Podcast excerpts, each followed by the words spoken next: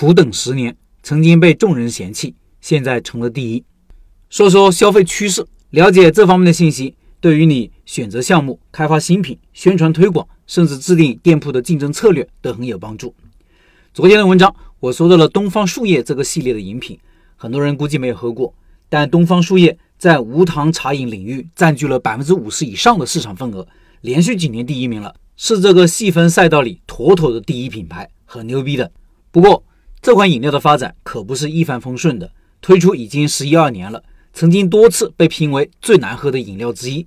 不喝茶的人认为，没有甜味的东方树叶喝起来就像一股干叶子味；而习惯喝茶的人也觉得它像泡乏了的隔夜茶水和只加了一片树叶的矿泉水，寡淡无味。总之，在最初上市的几年，对于喝茶和不喝茶的人来说，东方树叶都一样没有赢得好口碑。即使现在，估计蛮多人依然不喜欢。但这有啥关系呢？这一点不妨碍他的成功，也不妨碍喜欢他的人进一步喜欢他。我也是他的顾客，和我一样的人应该挺多，要不然他的销量也没这么大。和东方树叶一起成长起来的品牌还有元气森林。元气森林的东西，大部分人应该都喝过。这些年成长非常快的头部品牌，是一匹黑马。零糖、零脂、零卡是它最大的卖点。实际上，零卡、低糖、无糖已经成为一股消费热潮。你现在很难找到一个没有零卡糖或者低卡糖的饮品品牌。农夫山泉、康师傅、雀巢、伊利，甚至喜茶、奈雪的茶都在抢占无糖低糖市场。这些年增长最快的一个细分赛道也是无糖低糖市场。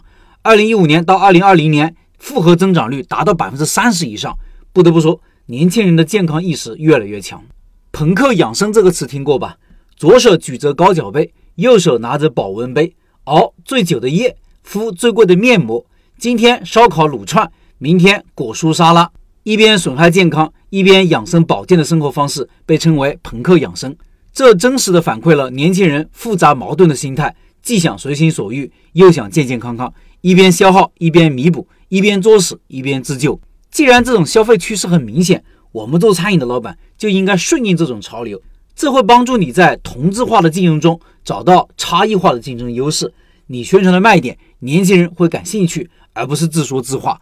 把握了顾客痛点，消费粘性也会更强。